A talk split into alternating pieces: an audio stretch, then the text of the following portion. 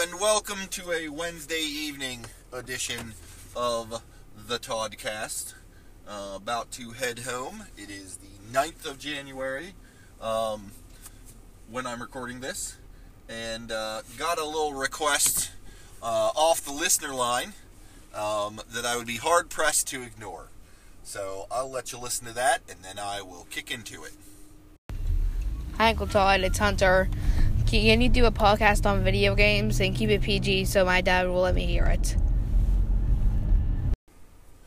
All right, so that was my nephew, um, and I will do my darndest to keep this PG um, because I want him to be able to listen to it. Uh, I can respect the folks not wanting the younger set to hear uh, the potty mouth that I can occasionally serve up, so I'll, I'll do my best to go there. So, video games, you say. Um, I do enjoy me some video games. Um, and I guess I should specify that I do enjoy me some vintage slash retro video games. Um, I haven't done any sort of hardcore uh, or serious video gaming for decades at this point. Um, it's just not something I necessarily have a whole heck of a lot of, of time uh, to devote to these days, uh, which is sad because I do very much enjoy them. It's just I've got a lot of other things happening that tend to take up um, my entertainment time. Uh, but I can certainly speak about video games. Um, understand Hunter slash perhaps other members of the audience that uh, a fair bit of what I'm about to ramble on about are uh, indeed very retro, uh, potentially vintage, um, one might say ancient uh, video games. Um, so if you end up needing to uh, hit Wikipedia uh, to to you know know what games I'm talking about, um, I won't take it personally. I know I'm an, I'm an oldster, uh, and that's how that goes. I guess the easiest way to go about this, uh, as I tend to do, is is to go chronologically. Um, so, um, going on the definition of video game as being a thing that you connect to a TV screen or monitor and play, I would say the earliest game um, that I experienced and enjoyed would have been a variation of Pong. Um, other, you know, fellow olds like myself probably know what Pong is, but for those of you who are, you know, especially young, Pong was basically um, computer tennis, uh, and the graphics consisted of a uh, a bar on one side of the screen that you could move up or down, a bar on the other side of the screen that either the computer or your opponent could move up or down, and then a little tiny square that would bounce between the two. Uh, and it was, you know, playing tennis or ping pong or, or you know, things to that variety. Uh, if it got past you, your opponent got a point. If you, you know, hit it with your little rectangle, you'd bounce it to the other side. Um, good times. Um, back in the day when that was the height of video gaming, it was it was it was revolutionary. Uh, I would imagine modern audiences will, would look at that as like, seriously, you guys considered this fun? Uh, and the answer is yes, we certainly did. Um, the set that we had uh, wasn't officially Pong. Uh, it was a Radio Shack unit um, that played Pong. I forget exactly what it was called. Uh, but that was the basic premise. It had several modes, which was exciting. Uh, it had two controllers built in, so you could play, know, one or two player. Uh, you could. Uh, there was a solitaire where the opposite, where the other player's thing was, it was a solid wall, and you just, you know, tried to volley it, you know, bounce it back and forth as long as you could without it getting past you. Um, it had some version to where you actually had two little rectangles to bounce it off of. Um, that both moved up and down at the same time, but it, it was, I guess, sort of to, to, simulate sort of a doubles match. Um, it was good stuff. Um, you know, it was a thing that you would, uh, you know, rig into your television box um, through an RF converter that wired into where you would typically screw in the antenna uh, connections on the back of your TV. That's how old this was. It didn't even have a place to, you know, go into cable, let alone, uh, you know, the little red, white, and uh, yellow composite things. There were actually screws that you used to, you know, screw your rabbit ears or your antenna into, but you would instead, uh, you know, plug, screw this thing into uh, to get the signal to to the uh, to the television unit. Um, endless hours of fun as a youngster. I would say when we had that, I was probably somewhere around five years old or so, um, approximately. Um,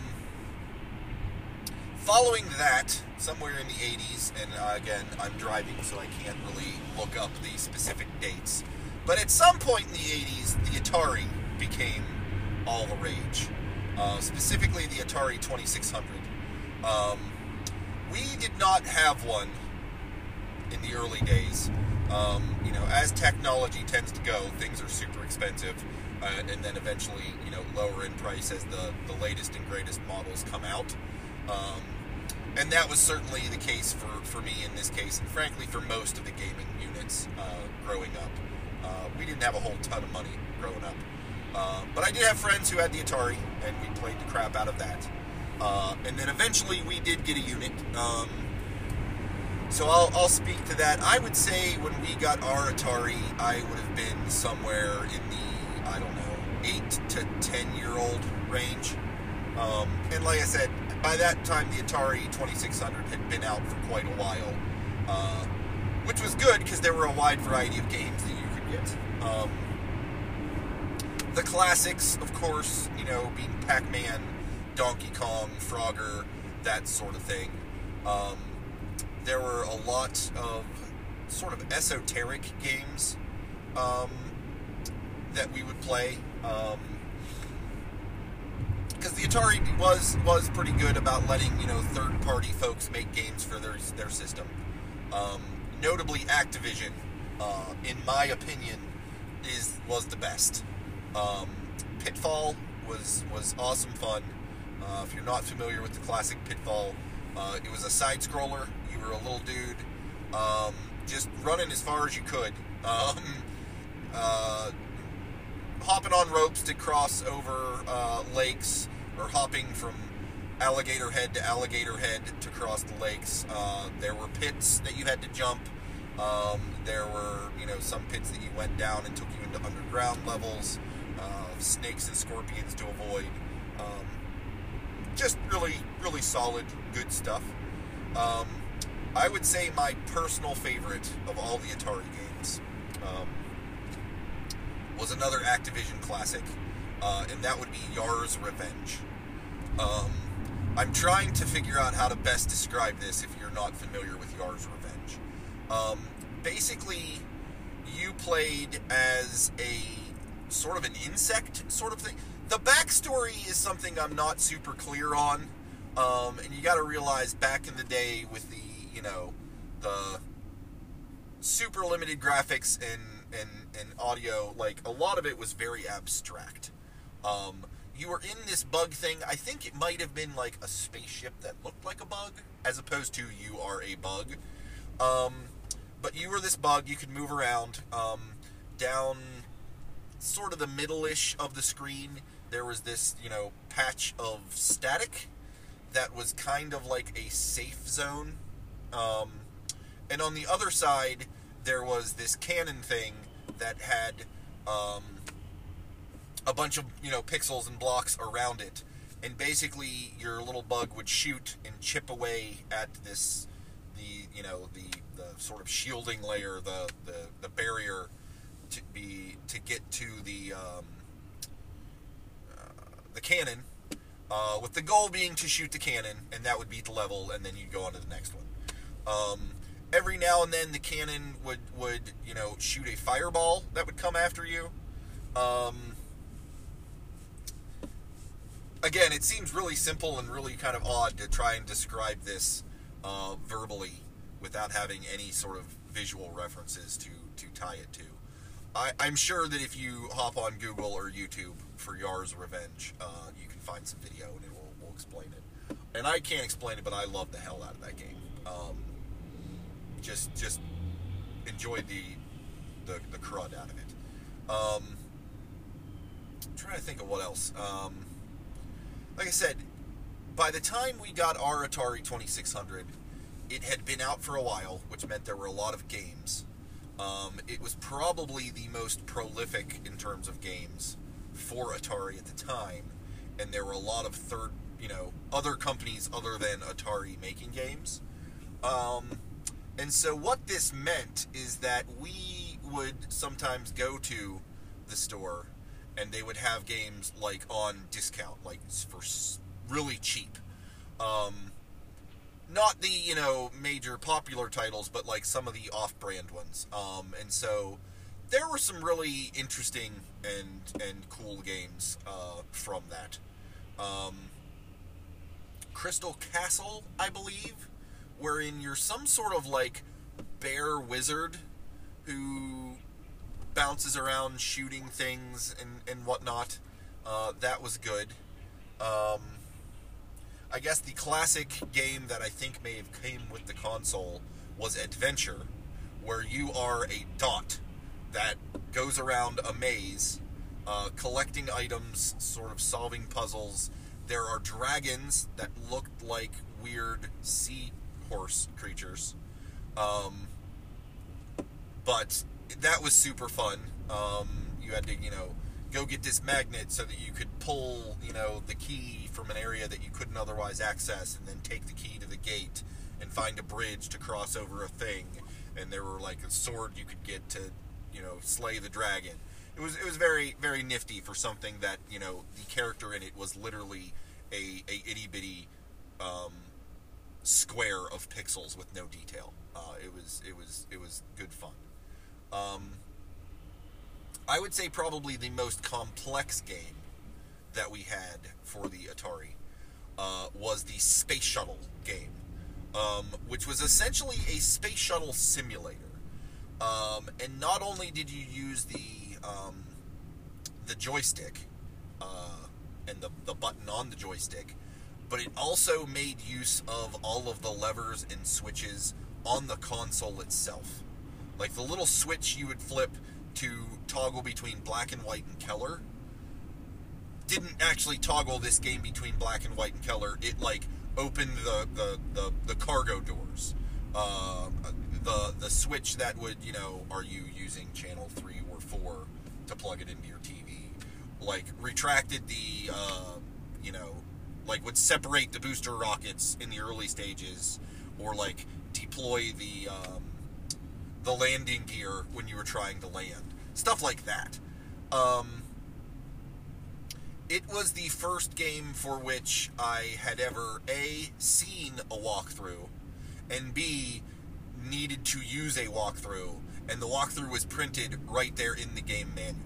Because it was as legit as you could for an Atari 2600 attempt to replicate an, a space shuttle simulator. It wasn't just, you know, push the button and you launch and then you cruise around in space and then you land. It was, okay, at the countdown, you have to, like, throttle this thing up to this level and push the button at the right time or you would scrub your launch. Or you'd get up a little ways and then, you know, your, your segments wouldn't separate and you would blow up. Um, once you got up out of the atmosphere, after following all these instructions to get it just so, you had to, like, adjust your pitch and yaw to just such a way and, you know, thrust ever so slightly to get into the correct orbit so that you could sync up with the satellite. And then once the satellite was around, you had to, you know, rotate and, and stuff to get it, you know, to where you could get it into your cargo doors. Because you, like, you had to capture the satellite and then, you know, you quote unquote were fixing it and then you had to, like, release it again. And then you could land. Uh, and like when you landed, you had to have your pitch at just such a level and your yaw just so, or else you know you'd burn up in reentry. Like it was very, um, very complex and very unforgiving. It took me weeks to finally beat um, the space shuttle game. Um, which I enjoyed the crud out of, because you know, as a youngster, I was a big fan of you know space and space travel and science fiction and stuff, and it, it was it was it was very fun. Uh, even though it might sound like work and boring, I really enjoyed it. Um, I'd say the biggest of the bargain basement games was the ET game, uh, which, if you are not familiar with the ET uh, game, it's based on ET the Extraterrestrial, the movie from the 80s, which was a giant success uh, in all aspects except video gamery. Um, you could not throw a wet sock uh, without hitting some sort of ET merchandise at one point uh, there in the 80s. Uh, and so, of course, they made a video game. Uh, it is pro. It could quite possibly be one of the considered one of the biggest video game failures uh, in history. Um, seriously, go on Google or Wikipedia and look up the ET Atari game um, and read about it. It's, it's pretty interesting. Like they ended up like filling a landfill with cartridges because just no one wanted them and no one bought them. Uh, and then years later, people came across them, um, you know, perfectly preserved because there were so dang many of them. Um, it's an interesting tale. Uh, but we had that game. I've played that game. I don't think it was necessarily as terrible as everyone seems to think that it was. I mean, it wasn't the best game. It wasn't super great but I don't know that it was as awful as everyone said that it was. Um, but we had it, and I, I, played the heck out of it. Um, I don't think I ever beat it, uh, but it was it was fun. Um, thematically, uh, an interesting game, um, and I'm curious if Eric remembers this, uh, given that nowadays he is such a huge fan of the band Journey.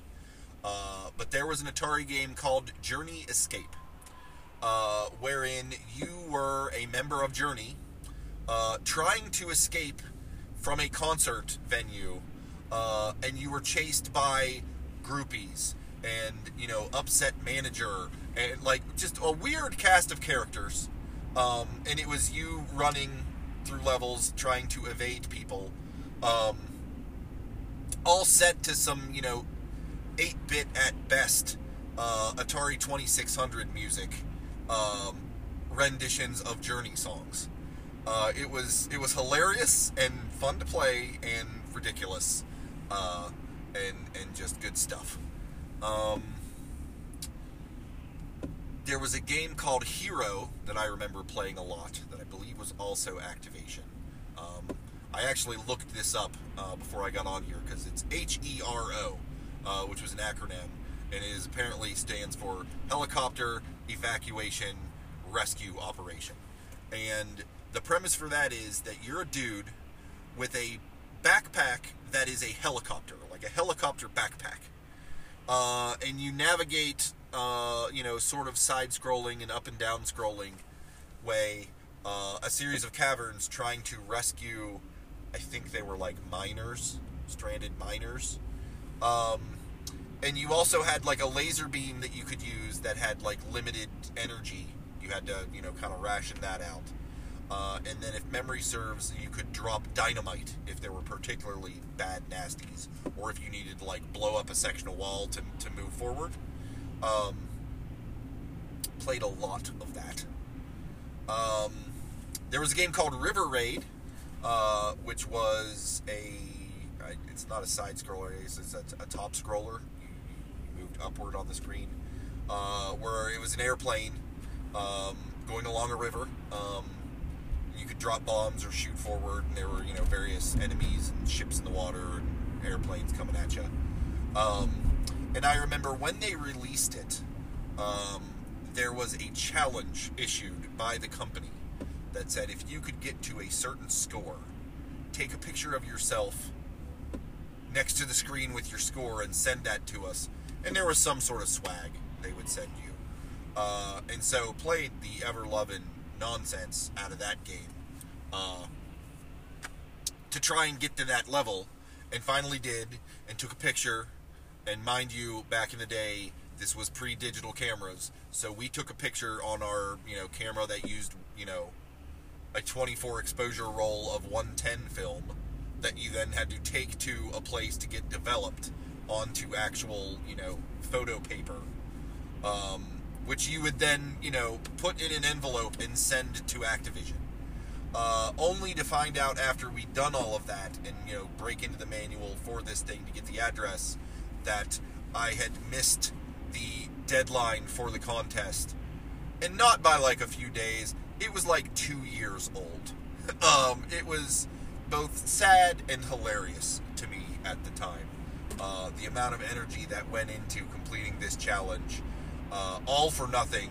And frankly, the challenge was over before it was ever, you know, came into my, you know, memory and we even owned the game. Um, so that was good times. Um, I guess then, well, I guess let me let me stop talking about Atari, and actually let me take a step back uh, because there actually was a video game system uh, that I'd played prior to the Atari, uh, and that would be the Intellivision. Uh, we never owned one. Uh, my uncle Donald owned one, um, and it was a very good system. Uh, I would say, in terms of graphics quality, sound quality, gameplay, etc., it might have been actually superior to the Atari 2600. Uh, the 2600 was just more popular. Um, I'm hard pressed to recall what specific games we played on the Intellivision. I just remember he had one, and every time we'd go to Grandma's, I would beg Uncle Donald, "Can we play the Intellivision? Can we play the Intellivision?" And sometimes we did, sometimes we didn't, uh, but it was good times. Um, and just for completeness sake, I, I did rock the Intellivision back in the day. Um, there was a point that for Christmas, I had gotten a ColecoVision, uh, which was another, you know, game system, uh, you know, console, um, that had similar games to the Atari. Uh, I remember I had Pitfall 2 on it, uh, which was a little more in depth, a little better graphics, a little more going on than Pitfall 1. Uh, it was the first game that I ever played in which you can't die. Like if you're if you you know jumped into a pit or got eaten by a crocodile, you just respawned at the latest you know checkpoint that you crossed. Uh, I guess I should also say that back in the day, saving games was not an option. Um, Pitfall 2 was nice in that you had checkpoints and it didn't start you over from the very beginning. Uh, but when you were done playing for the day, if you powered your system off, you did have to start from the very beginning. Uh, and I remember there being times where I would play and, you know, die and get sent back to the latest, you know, respawn point. And, like, turning the TV off, but being very careful to leave the console on so that tomorrow when I got in, I didn't have to start over from scratch. And, like, keeping that going for, like, several days. Um, but that was good stuff. Uh. I'm trying to remember some of the other games we had for that, and it's just been too long. Uh, one of the neat things about the there are a couple of neat things about the ColecoVision. Uh, one, in addition to having sort of the joystick control, uh, the controls also had like numeric keypads on them, so you could do more things. And they had little plastic sheets you could slide in front of them that would tell you what you know the buttons were did for that particular game, uh, which gave you more options uh, when it came to, to, to play whatever your game was. You, you could do more than just you know up, down, left, right, button press. Uh, again, I'm hard pressed to remember what games there were that took advantage of that and what those features did. But believe me, it was there and it was a pretty cool thing. Um, one of the other cool features of the ColecoVision system is it had an expansion bay on the front of it. Like, in addition to places to plug in, you know, the, the power and the thing that went to the TV and the place for your controllers, and then a place for you to plug in your game cartridges, it had a thing in the front that you could plug other stuff into. Uh, and one of the things you could plug into it was I want to think I want to say it was called the Adam. It basically turned your ColecoVision into a computer. We never had that, which was sad because I really loved computers and would have programmed the crud out of it. Uh, but it was an option for the ColecoVision. Uh, the one thing that we did have that plugged into that was basically an adapter that would let you play Atari 2600 games on the ColecoVision, which was awesome because by the time I got to ColecoVision, our Atari, had died, but we still had all the games, which breathed new life into all of them, was, you know, awesomely great stuff. Um, I want to say I had the ColecoVision. I probably, let's see, we were living in Ferry at the time, so I would have been in at least the seventh grade at that point. Um, which was about the time that the Nintendo came out, um, and the original Sega came out, and when really uh, your console wars sort of started in earnest back then. Um, the Nintendo came out, it kind of blew Atari out of the water, and it had a hard time keeping up. Uh, and Nintendo, the original Nintendo uh, was kind of the top dog uh, with, with the original Sega system coming in a close second. Um, again, due to cost, uh, cost of brand new shiny gear being prohibitive, we didn't end up getting a Nintendo until years later, uh, but we eventually did. Um, played a lot of games on it. The you know the original Mario, as you would expect. Uh, Tetris. I played Tetris to the point to where when you I went to bed at night, I could hear the music and could see the shapes falling, at you know with my eyes closed in my darkened room going to bed. Um, love Tetris, uh, still do. Um, would go over to my friend's house to play some of the more role playing like games because obviously those were not allowed in the house. Uh, but like Legend of Zelda, used to go to Ray's house to play that. Um, I can't remember. I don't remember ever playing actual Final Fantasy back in the day, but other games that were very much like it, very much the the Japan or Japanese video RPGs, uh, where you made characters and went up in levels and killed monsters and gathered treasure. You know, classic RPG goodness um, in Nintendo form. Uh, we would go, you know, I would go to one of the fellas' houses and play those for just hours on end. Um, Yoshi's Cookie, Dr. Mario. Um, there was a game. Uh, what was it called? Um,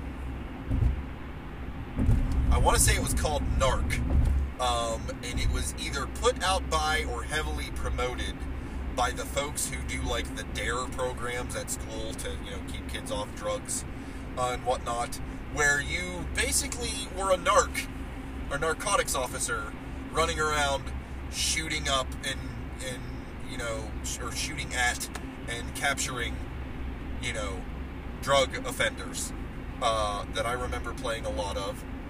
Um, I remember us having some very interesting third-party Nintendo games that were um, biblically themed. I want to say there was some sort of Noah's Ark game that we had, uh, where I believe you had to gather the animals uh, to put them on the ark. I want to say there was some sort of, you know, the Journeys of Moses game um, that was hilarious um, and okay to play, um, but obviously something that fit in well in our household. Uh, what with the, the rigorous uh, Christian upbringing. Um, I guess I should also throw out as an aside, given given that there were various points in my childhood where it was okay to play video games on Sunday, and other points in time where that was not considered to be keeping the Sabbath holy, and we were not allowed to play video games on Sunday. Um, and there wasn't a, there wasn't a, a real hardcore sense of consistency there. Uh, like there would be weeks on end where I'd be like, "Can I play Nintendo?" No, Sunday. Okay, and then like a couple of months later, I'd be like, "Can I play Nintendo?" I'd be like, "Yeah, sure, go for it." and it never made sense to me. Uh, it was always a bummer when I couldn't play on Sunday because let's face it, that's the weekend. You know, I've got to go to school and stuff Monday through Friday, Saturday and Sunday are prime video game times. Uh, and to lose one of those, you know, I was not fond of. Um, but just a little aside there, just a little little piece of trivia. Um, that's video game topic adjacent, I suppose. Um, like I said, we had we had a regular Nintendo growing up. Um, we never had a Sega or a Genesis. I had friends that did, um, and I enjoyed you know playing those. Uh, my favorite Sega Genesis title would definitely be Altered Beast. Um, if you ever get a chance to play it or some port of the classic Altered Beast, I highly recommend it. Um, and it's about that time where I went off to college and didn't really play many video games. Like I had a, I had a computer at that point and started playing computer games. Uh, and so if we're going to start branching off and talking about those, um, I played the original f- first-person shooter, as far as I'm aware, which would be Wolfenstein 3D, uh, which that engine would later be used to for the classic Doom um, which I played on my my personal computer at the time. It barely met the requirements to play the game, but I gave it a shot. Um, again, this was pre-internet, uh, so there really weren't a lot of multiplayer options available in the early days there. Uh, mostly, uh, you know, games you played by yourself. Um, there were a series of Dungeons and Dragons adaptations, the Gold Box series, uh, Pool of Radiance, Curse the Azure Bonds, Curse the Azure Bonds in particular. Uh, my buddy had a Commodore 64 computer and had those games, and we would go up to his I'd go over to his house um, and play. And by play, I mean sometimes I would play, sometimes he would play, and I would just hang out and watch and advise. Go that way, go this way, fight this guy that you know like it was it was a weird it wasn't really multiplayer but it were two was two of us sort of combo hitting the one game. Um, obviously I had to sneak to Mike's to play that because I couldn't play that at home because it was D&D which of course is evil. Um, we also played the original Bard's Tale on his Commodore 64 which was good times. Um, as I got older and I want to say it was after I was in the Navy. I got my first laptop, and the internet was a thing, and we started playing, uh, you know, more modern games. Uh, which anyone listening to me rattle these off in the context of modern is sure to laugh at me. But at the time, it was cutting edge. Um, the original Diablo, I played a lot of that. Uh, the original StarCraft, I played. Um, I didn't play the original Warcraft, which was basically the same as StarCraft except fantasy themed. Actually, I think Warcraft came first. Um, and I'm not talking World of Warcraft. I'm talking Warcraft, uh, where you know you harvest resources and build, you know, units to create. And you know, it was more of a war game um, and a resource management game than you know the you know sort of MMORPG that World of Warcraft became. Um, the original StarCraft and the original Diablo I played. Sadly, I never played their sequels because by that time I was not that big into video games. Um, and those video games are not what I would consider casual video games. Like, you gotta have to have some time to sit down and commit to, to playing those if you're gonna do them right. Um, and by the time they came around, I was kind of too busy doing other things to, you know, sort of do that. Um, when I was in the Navy, I got my first exposure to the original PlayStation, um, on which we played a lot of, you know, RPG type games. I remember there was, I can't remember if it was called Battletech or Mech Warrior. Same concept, giant mech thing that you run around and shoot other mechs with. Uh, that on the PS1 was awesome. Uh, I later got a version of that for my computer um, and particularly the Mercenaries expansion was fun because instead of just running missions and you know winning or losing, uh, when you took damage in your mission, like that persisted, and like when you blew up your enemy, you could salvage their parts and make money, and you had to pay to repair or get upgrades, and you could make your mech better rather than just jumping in a standard mech and shooting shooting it out with the folks. Um, enjoyed that. Um, while I'm talking MechWarrior and talking video games, um, after boot camp, but before I went to A school, we went into Chicago, and that was my first exposure to the uh, the MechWarrior pods. And basically, what it is is they have these pods that you sit in that have multiple screens and multiple joysticks and switches that are basically mock-ups of what it would be if you were in one of these mechs and they were all networked together and you could play together as a team in this little unit. And i want to say they also had like awesome speaker systems and maybe like rumble seats so that when you took a hit you could feel it like sort of force feedback kind of style thing. And again this would have been in 95 before a lot of that kind of thing was common. Um, and that was good times. Uh, me and a bunch of buddies from went and got in there and fought up against uh, you know another group of folk. Uh, and it was cool because it was great to play, and there were like radios inside of them, so you can communicate with your team and strategize and whatever. Uh, and like when you were done, you could go outside, and they had a bunch of screens that would like show you the replay, like an overhead view and a view from each of your you know mechs what it looked like, and you could basically watch the whole battle play out uh, as it went. Um, which was super awesome. They still have those pods every year at Origins. Uh, when we go to the Origins Game Fair here in Columbus, um, they have those pods there. And every year I'm tempted to try and, and check them out. But um, I don't know. I don't know if it's just nostalgia is why it's awesome or if I would still think it were awesome. Um, I also feel like that would be that part of what made that fun is doing it with a bunch of guys that I knew. Um, I feel like just hopping in one solo wouldn't be the same, and I kind of feel like Abby and the girls wouldn't be into it. so uh, I think I'm just gonna chalk that up to nostalgia and not revisit those in the future, um, and just enjoy my memories. Um, but I've sidetracked enough on MechWarrior and BattleTech. Um, we were going through the chronology of video games. Um, back in the day, I really enjoyed the the first person shooters. Um, back when you didn't use a mouse, it was all keyboard. You would use the arrow keys to turn left or right.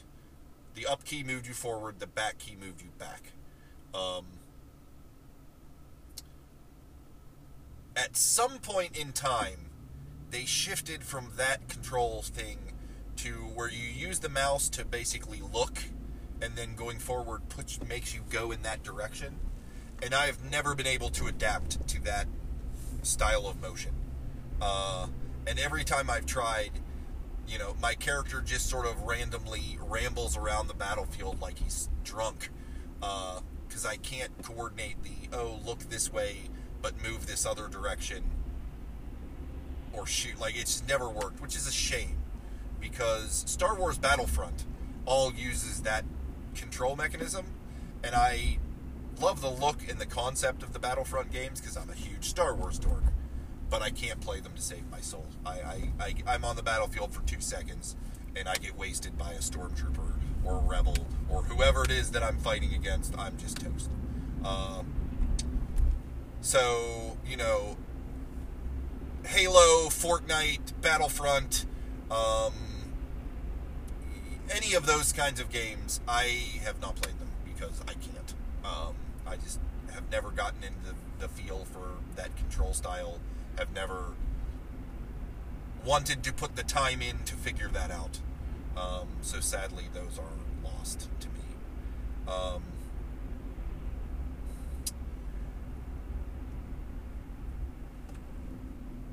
after I got out of the Navy, um, was living in Florida, a buddy of mine had a PS2, which we played a lot of. Uh, top PS2 game, in my opinion, is Dave Mirra BMX 2, I believe. Um, where you're on a BMX bike and you basically go around, you know, various skate park type things doing tricks. Um, I loved that game. I played the crud out of that game. Uh, the soundtrack was awesome. The gameplay was awesome. Um, later here in life, uh, Lily was gifted an old PS2 by her uncle, and I found Dave Mirra BMX2 in a half price books and bought it so that I could play it. Uh, I want to say a couple of weeks ago, I was at home by myself. Was like, yeah, we'll give this a whirl, and played it, and it's still just as awesome. Um, so I've played PS2. I've never played a PS anything anything PlayStation higher than a PS2. Just because I've never owned one, haven't hung out with many people who've had one where I've also had the time and inclination to play it. Um, for all that matter, um, after the original NES Nintendo system, uh, I'd not played on another Nintendo console until the Wii came out, the original Wii, which I had uh, when I was in Florida, and then we had again uh, here in Ohio. Um, I like the Wii. I enjoyed the Wii. Um, things like Wii Sports were super fun for me. Being able to, you know, box and golf. Uh, it was a little more interactive than just sitting on my can playing a game, and I kind of liked that. Um,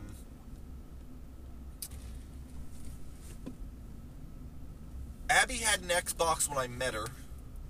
Um, we didn't really play the Xbox much. The Xbox was pretty much used as a DVD player for the most part. Uh, there was one point where we came across one of the Grand Theft Auto games for cheap, and we put, you know, we bought it, and pl- I think I played that for maybe a lump sum total of six hours, spaced over like two weeks. Like, it's a good game, it's fun, but I just had other things to do with my time. Um, lately, video games for me are things that are on my tablet or my phone. I, you know, play video games that way rather than through a console. Um, and that's sort of a, a shifting scale of things um, that, frankly, as I just pulled into my parking spot, is, is more than we're likely to get into today. Perhaps in the future we can, you know, go over my, you know, top picks, top app iPhone games. Um, but we'll skip that for now. Um, so that's an abbreviated video game history, Hunter. Uh, I hope that gave you what you were looking for. Uh, if not, let me know, and I can, uh, you know, ramble on about video games in another way if you prefer. Um, I hope everyone enjoyed this. Uh, thanks for thanks for listening. Um, and until next time, I, I hope you have a good one. Thanks. I bet you thought that was the end of the episode. Uh, you wouldn't be too far off there because I thought the same thing myself. Um, but after I got out of my car, um, I came to find out that uh, wedged in my doorway uh, was a delivery from UPS, uh, which oddly enough is video game related. Um, and there's nobody at home but me and the cat, so I figure I'd slap in the headphones and, and just carry on recording. So here we go. Um, what was delivered to my door today um, is something that sort of brings the whole thing back around full circle, in that it is the Super Nintendo uh, Classic Edition that they're now selling. That are the mini consoles that have all the, the preloaded games on them. Um, Abby very much wanted one of these um, around Christmas time. Um, specifically, I think she would have paid for the thing if all it had on it was Donkey Kong Country. Um, luckily, this has a whole bunch of other games on it, which is pretty sweet. Um, funny bit about that, uh, when we went to go acquire the the, the classic edition Super Nintendo deal uh, at the local local Target. Uh, they were out of stock, uh, which made us sad, and so I immediately hopped on their website and ordered one to be delivered, uh, which was supposed to have been here. I want to say about a week ago, um, and for whatever reason, that ended up not happening. So late last week, in anticipation of video gameness, we found ourselves at Target, and they had the classic Nintendo um, all-in-one console thing which personally would have been my preference anyway, because it's got Castlevania and Legend of Zelda and those sorts of games, the ones that I'm more familiar with. Remember, I always played the old Nintendo, not the Super Nintendo. Abby, being a younger person, is more familiar with the Super Nintendo. Um, and so we picked that up also um, and have been playing that. Abby has been crushing it at uh, Super Mario 3 over the course of the past uh, several days. Uh, so now the Super Nintendo version has arrived, and I fully anticipate losing access to my wife uh, for hours and hours to come by virtue of our friends uh, with Donkey Kong Country. Uh, which is fine because she enjoys it, and I enjoy seeing her as a happy camper. Um, and it also means that I can go over into my side of the basement and you know mess around with you know assembling and painting minis, uh, or you know sorting magic cards or any of the other dorky things that I do that are not very socially uh, useful for the two of us to do together. Uh, gives gives her a thing to do, um, and me a thing to do, and we're all happy, and it's all golden. Um, but uh, it, it just seemed too uh, apropos to finish the podcast and then immediately darn near stumble on a video console uh, in my doorstep and not come back to y'all and mention that. So, um, just thought I'd tag that on here at the end. Uh, once again, thank you everyone for listening. Uh, catch you around later. And that's it.